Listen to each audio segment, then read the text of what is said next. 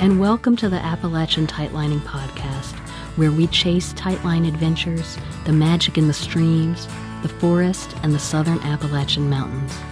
We support our local fly shops surrounding the Great Smoky Mountains National Park, including Little River Outfitters, Three Rivers Angler, Tellico Outfitters, Smoky Mountain Angler, Maggie Valley Fly Shop, River's Edge Outfitters, Tuckaseegee Fly Shop, Orvis of Knoxville, Orvis of Sevierville, and Bryson City Fly Shop. Join J. Bear Hedrick and see where the river leads.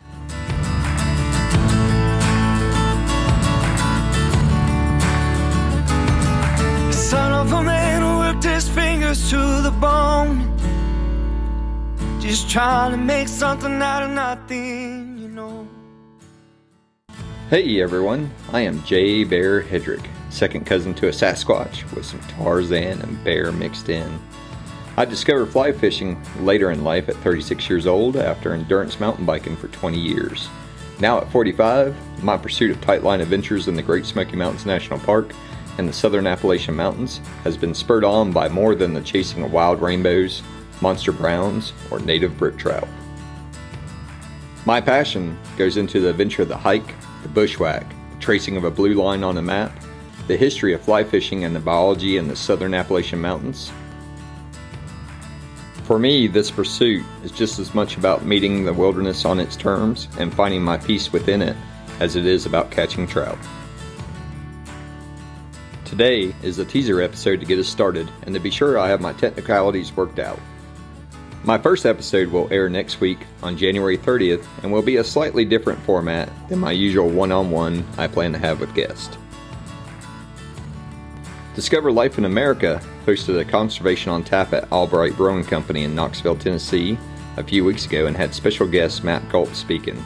Matt is the supervisory fisheries biologist of the Great Smoky Mountains National Park and spoke on a variety of topics, from pollution of the streams and land of the park and what the park is doing to mitigate it, fish species distribution within the park streams, to reclamation efforts of removing non native species and restoring native brook trout populations.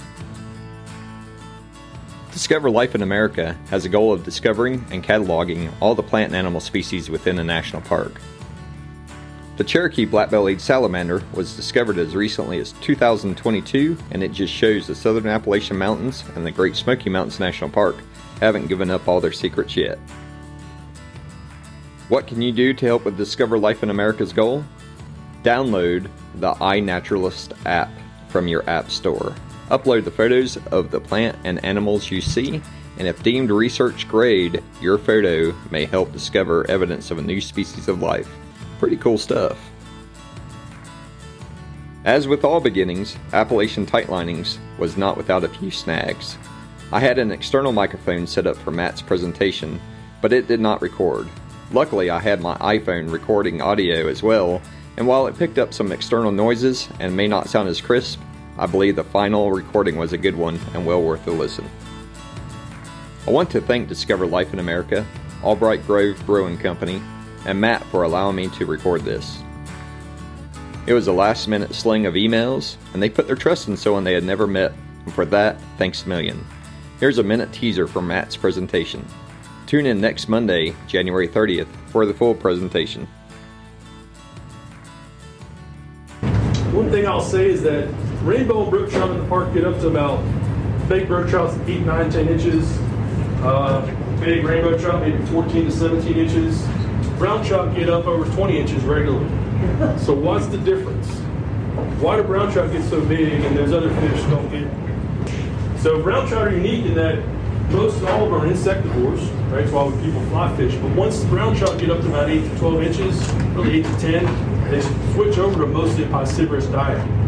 Okay, we've seen people, I personally saw brown trout beach, rainbow trout, like, like dolphins will beach mowing at the little sandbar below the bridge in Elkmont. We've had staff fishing, catch rainbow trout, and the brown trout comes up and eats it. instead of the rainbow trout. Um, so they're very piscivorous, and so that protein will help them get much bigger. So people always say, well, your trout don't get very big, you know. Well, they don't have the opportunity to get big. because they don't have a food base, as I said, because of the sandstone geology that's not very productive. Okay? If you feed them, you can get really big. If we dump food in the river, we can make them really big. But Mother Nature in the Smokies is not a very productive place for trout to get very big. Okay? Just some general biology. What about rainbow trout? Some of the biggest rainbow trout come out of Abrams Creek because of that limestone geology and that productivity. So we get rainbow trout up there, we've got them up to 17 inches, wild rainbow trout. Okay? Abrams Creek, Little River, Roaring Fork, Cataloochee, some really good places. How many of y'all ever heard of a tiger trout? Just a few. Um, tiger trout, it's not a species, it's actually a hybrid. Um, what happens is brook and brown trout spawn in the fall, rainbow trout spawn in the spring. These, many times, brown trout get in there and they'll do their thing and make a redd, go to spawn, and these young, uh, precociously mature is an official term, but basically these young mature males, brook trout, will run in there and try to spawn with an adult female brown trout, and sometimes actually cross. There's not many places this occurs naturally because many times they're not in places that they overlap. But we have a few places like Beech Flats Prong, Upper Deep Creek, where every year it seems like a fisherman will send a picture, like, what is this thing? It doesn't, it doesn't look like anything I've seen. Well, it's a brook, it's a wild tiger trout. And I say that because if you want to go to a place, a wild place, catch wild fish, let's just say, not fish that been stopped, there's very few places you can go and catch wild tiger trout. But we have a few places in the Smokies where you can do that. Don't you need the road to tell you you really are? Find out whether could ever change his stars. Oh,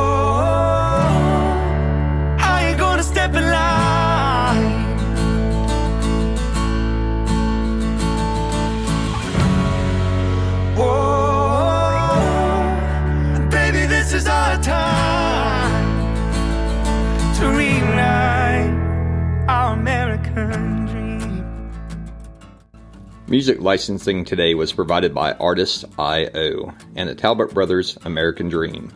You can find us online at www.appalachiantightlining.com and you can find us on Facebook at Appalachian Tightlining. As always, thanks for listening. We'll be back on January 30th. Remember to chase the tightline adventures, the magic in the water, the forest, and the southern Appalachian Mountains. We'll see you on the stream. Just remember not to high hole.